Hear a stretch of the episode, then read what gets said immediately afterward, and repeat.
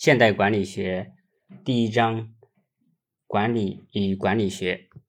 人类的管理实践活动源远流长，在某种意义上，有了人类就有了管理活动。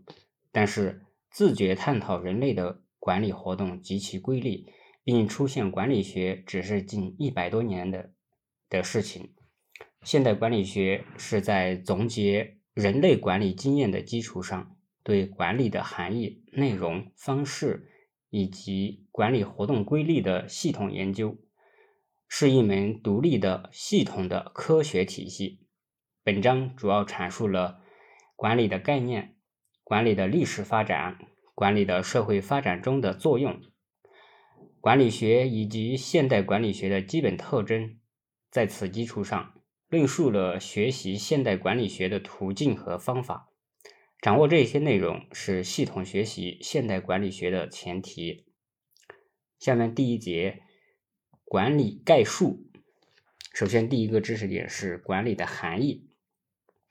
管理是一种以人类为名共存的社会现象，它存在于社会生活的各个领域，小至家庭，大至国家。凡是在许多人进行协作的劳动。过程的联系和统一都必然要表现在一个指挥的意志上，表现在各种与局部劳动无关而与全部活动有关的职能上，就像一个乐队要有一个指挥一样。这是一种生产劳动，是每一种结合的生产方式中必须进行的劳动。这说明管理起源于人类的共同劳动。凡是人类生活的地方，就必然有管理。通过管理，人的生产、生活和其他活动得以有目的的、有秩序的进行。那么，究竟什么是管理呢？管，我国古代之所要，如《左传》喜公三十二年中说：“郑人使我掌其北门之管，后引申为管辖、管制之意。”体现着权力的归属。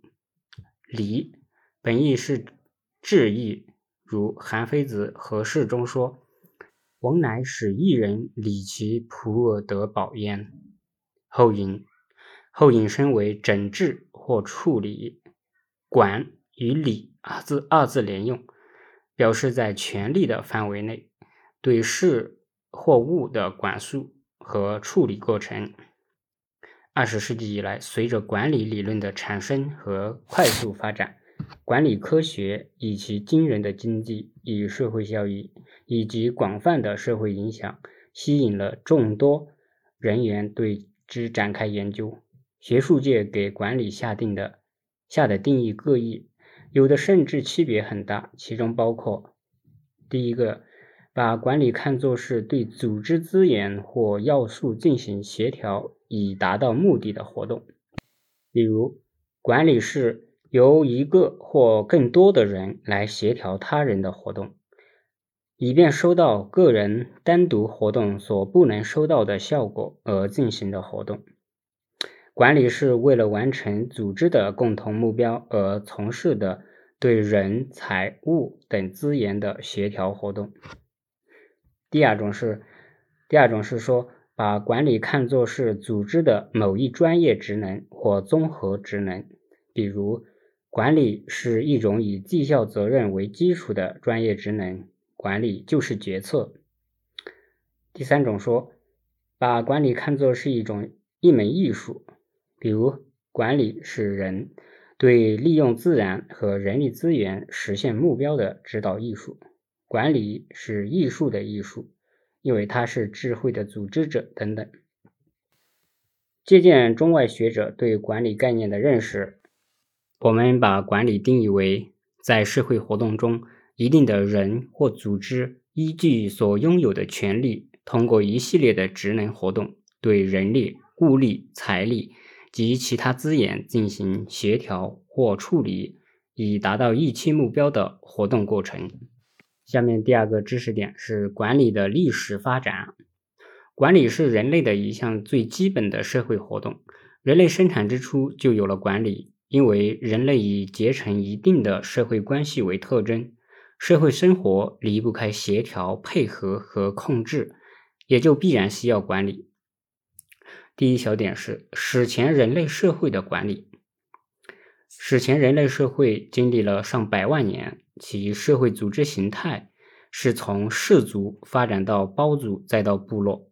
这三种集团代表着不同程度的血缘亲属关系，他们之中每个都是闭关自守，各管各的事情，但是又相互补充。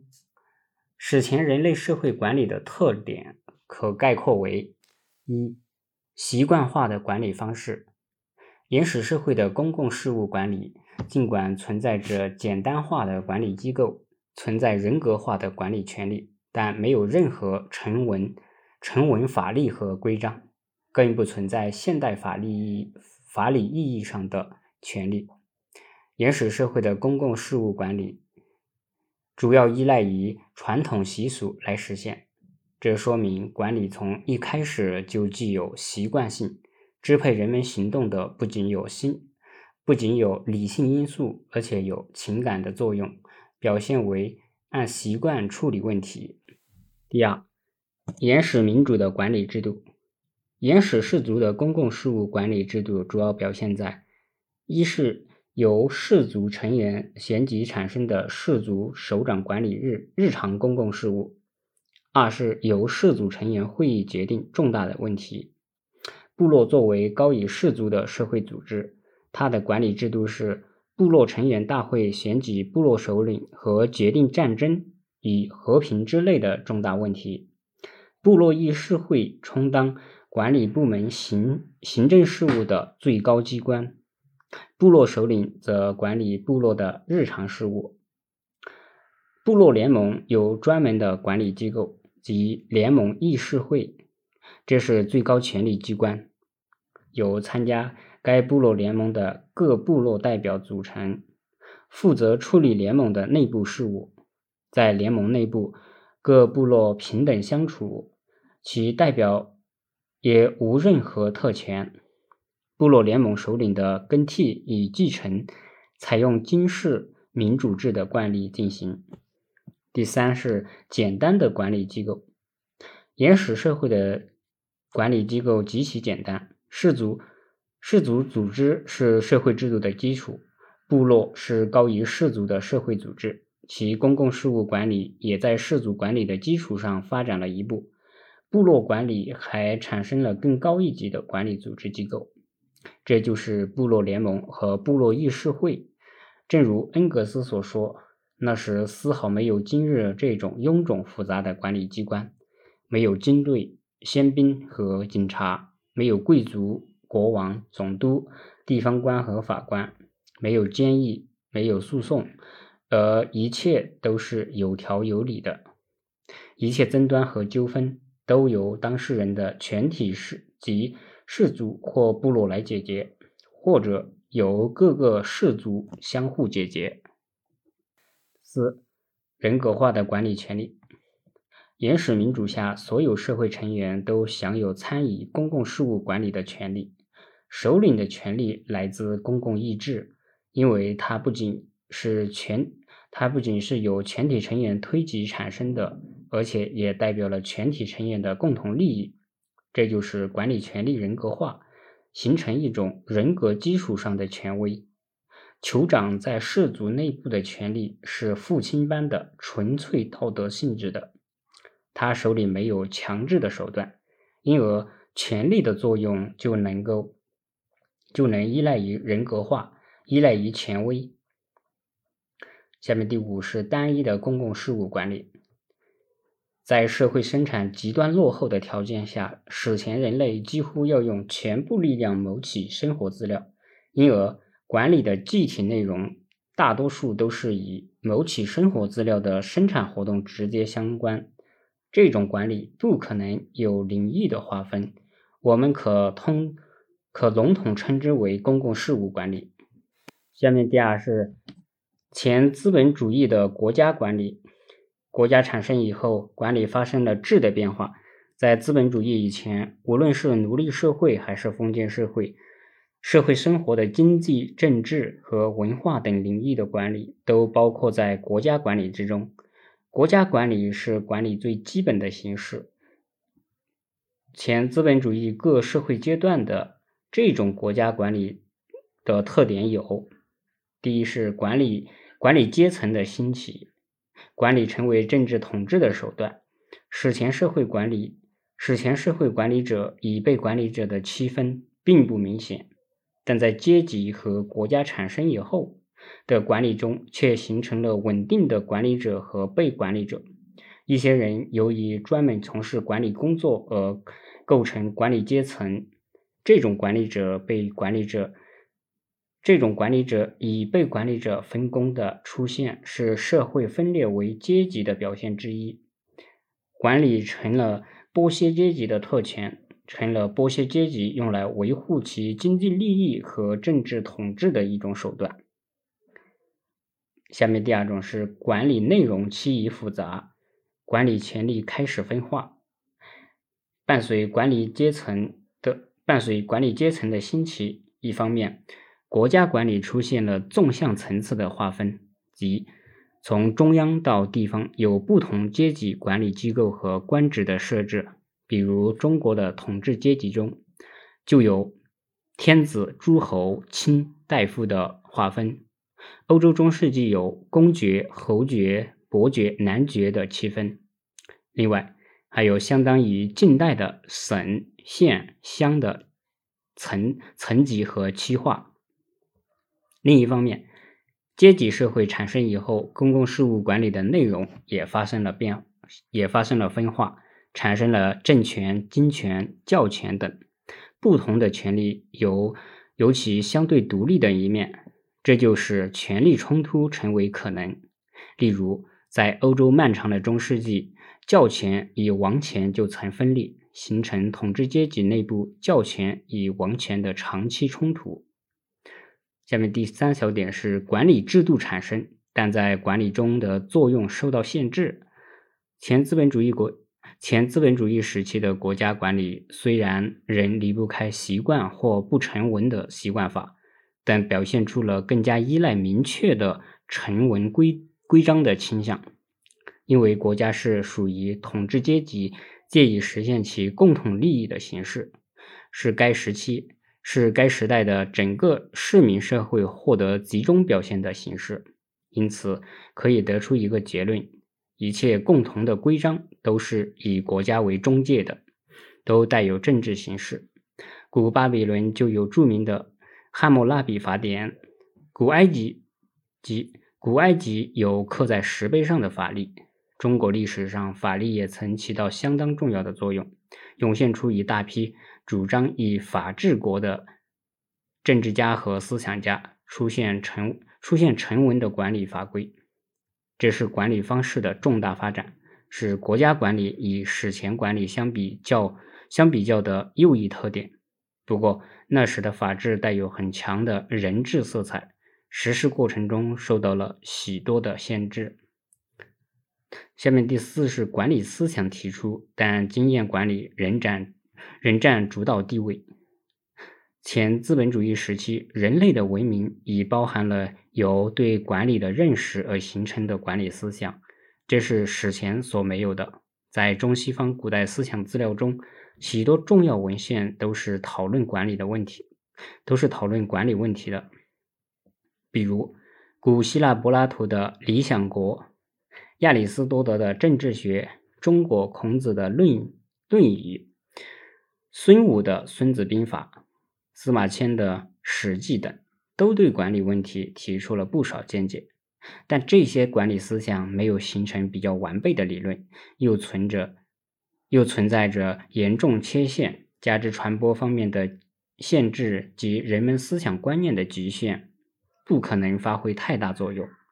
整个前资本主义时期的国家管理者仍以仍主要依靠自身的经验、感觉、悟性开展管理活动。下面第三是资本主义社会的管理。进入资本主义社会以后，社会生产力获得了长足发展，加之自然科学。及社会科学的进步，管理呈现出新的特征。第一个特征是科学管理出现。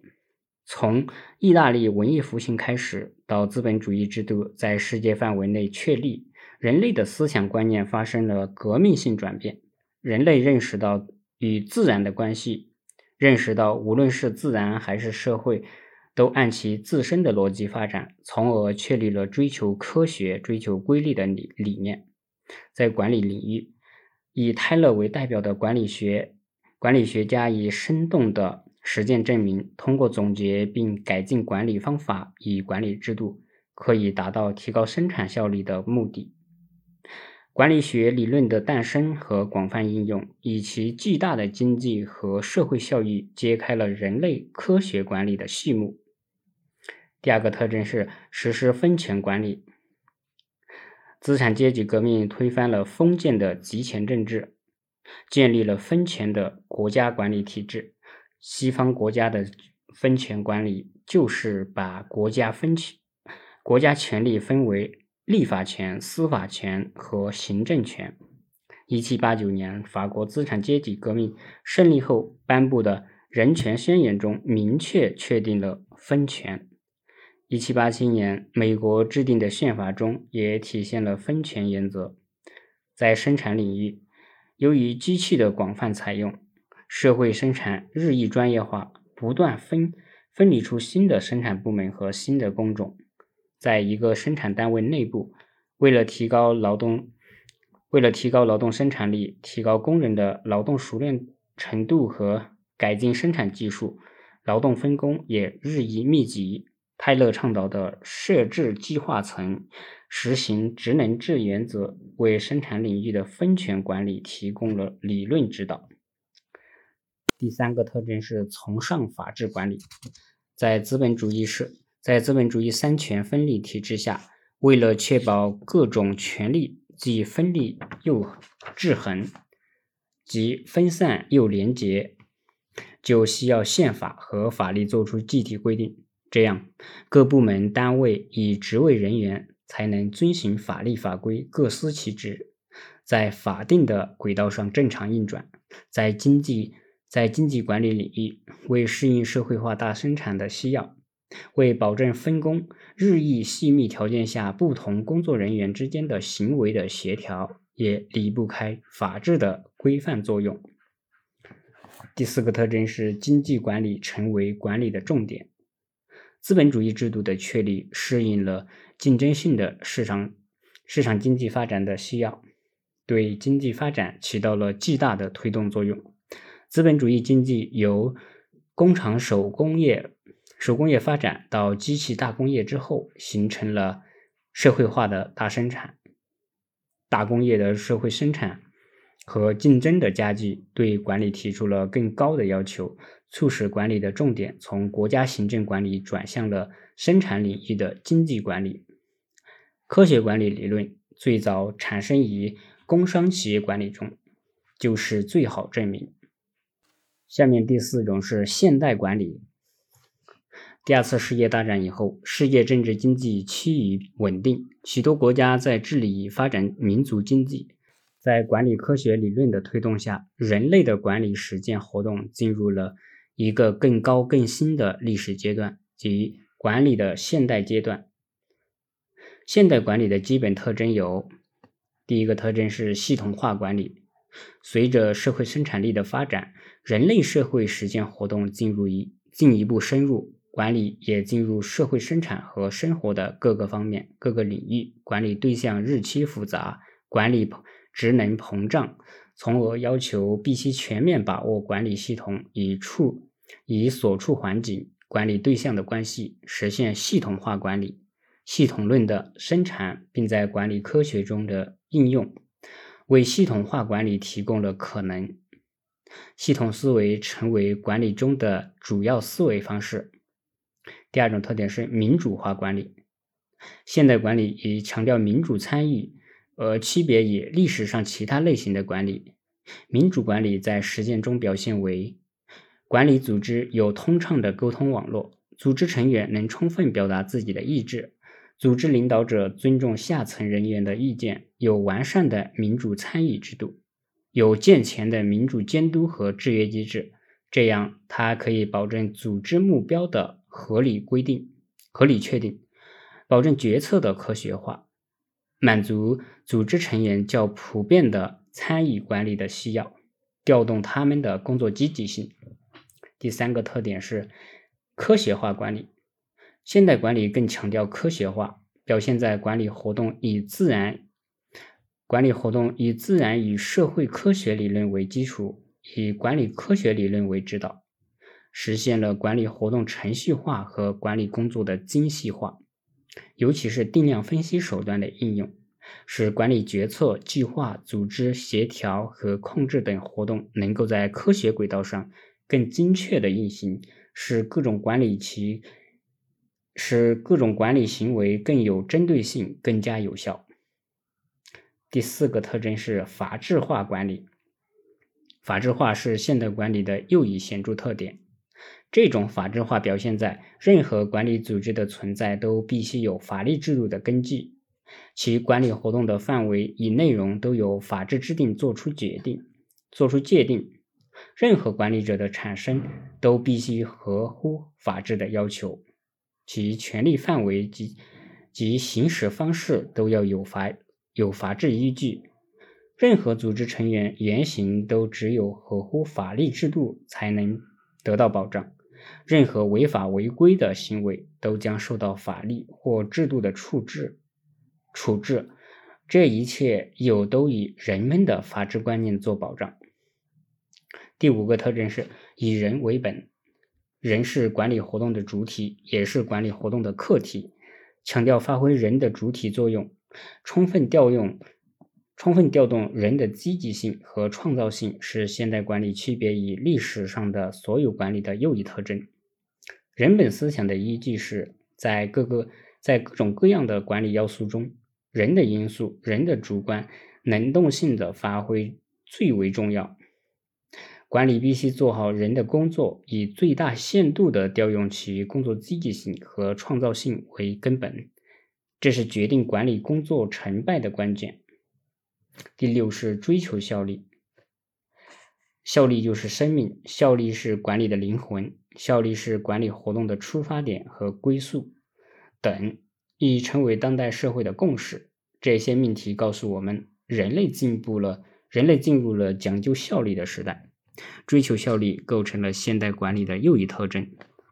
为了满足管理效率持续不断的提高，大批科研人员投入管理科学的研究工作，新的理论和方法不断涌现并应用于管理实践中，先进的科学技术和管理手段源源不断的进入管理领域并发挥作用，人力资源得以开展利用。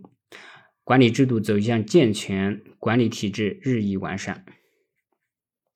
必须指出的是，我们国家在建设社会主义的过程中，以马克思主义为指导，将历史唯物主义和辩证主义基本原理应用于管理实践，有很多的新的创新，大大丰富了现代管理理论的宝库。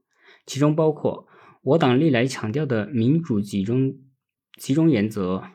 对科学处理管理者与被管理者的关系具有指导意义。毛泽东同志在领导我国工业化过程中归纳的《鞍钢宪法》强调“两参与、两参与改三结合”，对人民群众当家作主的现代当家作主时代现建立现代企业管理制度具有实践价值。邓小平同志所强调的责任制，更是现代管理的。其中应有的之一。习近平总书记提出的以人民为中心的思想，则是现代管理的核心要义。总之，我们绝不绝不能一说现代管理就马上想到西方发达国家的创造，而把我们国家的理论 成果抛于脑后。我们社会主义建设中。特别是中国特色社会主义建设中的许多成果，绝对是现代管理思想宝库中非常有价值的部部分，甚至随时间推移会更更显其意义。这是我们学习现代管理必须牢记的。嗯，下面第三个知识点是现代管理领域的划分。现代管理分为公共管理和私人管理两大领域。前者指各类公共组织对国家和社会公共事务的管理，比如公共行政管理、非政府公共组织的管理；后者指社会成员对个人事务和私人领域的自主性、自治性的管理，比如家庭管理、私人企业管理、私人事务所、私人。事务所管理等，公共领域和私人领域是交融互动关系，它决定了公共部分与私人部门，它决定了公共部门与私人部门的界限难以很清楚的划分。加之公共管理与私人管理有许多相似之处，因而不少学者认为，公共管理与私人管理不存在本质上的差异。管理过程中学派。管理过程学派的鼻祖法耶尔之所以强调管理理论的一般性，也出于此。但是，以政府为核心的公共管理和私人管理毕竟是两种不同的管理，他们在管理宗旨、他们在管理宗旨、主体、依据、对象、过程等方面都有显著的差别。首先，第一个是管理宗旨，公共管理的。对象是公共事务，任何公共事务的背后都体现和反映着一定的公共利益，因此维护、分配和增进公共利益便成为公共管理的宗旨。一方面，公共管理主体必须以公共需求为导向，以公共需求的实际满足满足度和感受度为绩效衡量标准，切实履行公共责任。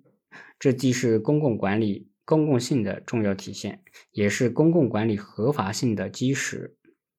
正因为如此，人们不仅关注作为公共利益代表者和维护者的政府如何才能对公共事务进行有效的管理，而且关注怎样才能从政府那里得到他们所需要的东西。另一方面，社会利益是多元的。利益冲突时常发生，因此公共部门需要在多元的相互冲突的利益中要求要求中做出平衡和抉择。私人管理以盈利为目的的，以利润为导向，私人部门或组织只有获取利润才能生存和发展。私人管理追求的是个人利益的最大化，保证利润是私人管理活动的主线。当然，在健全完善的市场机制下，一切损害整体利益和他人利益的经济活动都将受到国家和社会的制裁和打击。第二是管理的主体，公共管理主体广泛且呈现扩展趋势，它不仅包括基于核心地位的政府，还包括各类非政府公共组织。有的场合还有个体参个体参加。公共管理主体系统中，广义的政府，无论是在提供宪法、法治、政策以及需要应应用强制性权利的管理性公共事务领域，还是在非政府公共组织无力承担或不愿意承担的公共服务领域，都发挥着核心作用。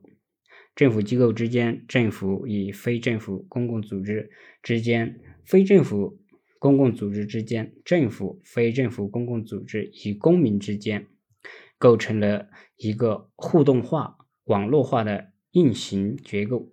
运行结构，公共组织主体与公民、公民社会构筑、构筑起相互依赖、相互合作的合伙伴关系。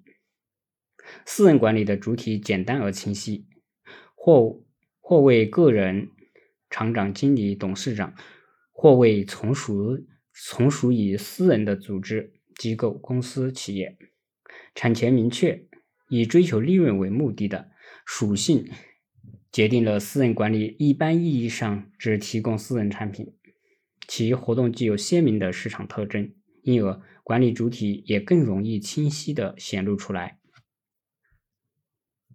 第三是管理依据，公共管理的依据是国家在法法律规范、法律规范和依法依法规范范围授予的公共权利委托权利。公共管理是在国家法律框架下框架下进行的，本质上是国家的活动。公共管理的职权范围、管理方式、管理程序以及管理者的管理资资格，均由法法制约束。一方面，公共管公共管理主体必须依法办事，承担相应的责任；另一方面，公共管理本身具有强制性。当其他组织或成员违反国家法法规时，可以在职权范围内依法采取强制强制性处理措施。在国家法律制度许可的范围内，私人管理依据的依据的是私人权、私人权利和市场权威。相对于公共管理严格受法制规定的支配而言，私人管理的。私人管理在遵循契约自由的条件下，享有高度的自治权或一定的自由裁量权。私人管理中的权威，权威属非政治性权威，可称之为市场权威或经济权威。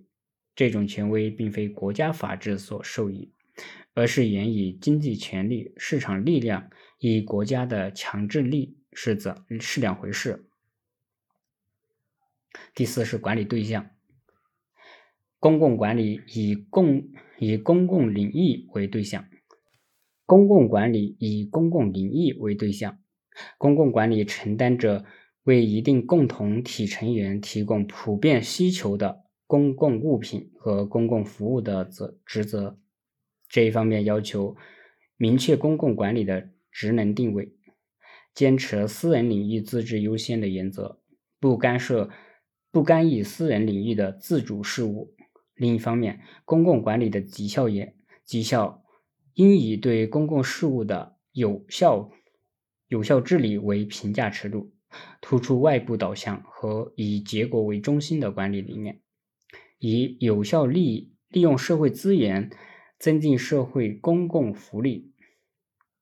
私人管理以私人的领域为对象，主要表现为对经济组织的。商业活动、会计活动、财务活动、技术活动、安全活动的管理，以及计划、组织、指挥、协调、控制等各项职能活动。私人管理以市场为导向，强调平等竞争，追求利润最大化。第五是管理过程。现代公共管理的过程充满政治气氛，受制于周密的政治安排。比如依法行政、行使公公民主权利、行使民主权利、加强监督、阳光政府、服务服务型政府等。一般来说，政治民主的国家更加注重政治权威的分化与制衡，强调层次、强调层级体系的建设，也毫无例外的处于各种政治力量的监督之下。公共管理常常处于政党以立法、司法、行政乃至各利益集团等相互作用的复杂关系中。私人管理享有较为充分的自主权、自治权，是相对封闭的管理，常有商业机密、技术安全等领域。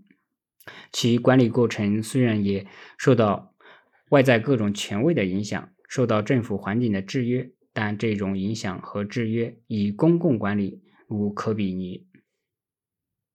下面第四个知识点：管理在社会发展中的作用。现在条件下，管理的功能不断发展和完善，管理的社会作用得到了充分展示，得到了充分展现。在社会生产和生活的一切领域，我们都可以看到管理的巨大作用。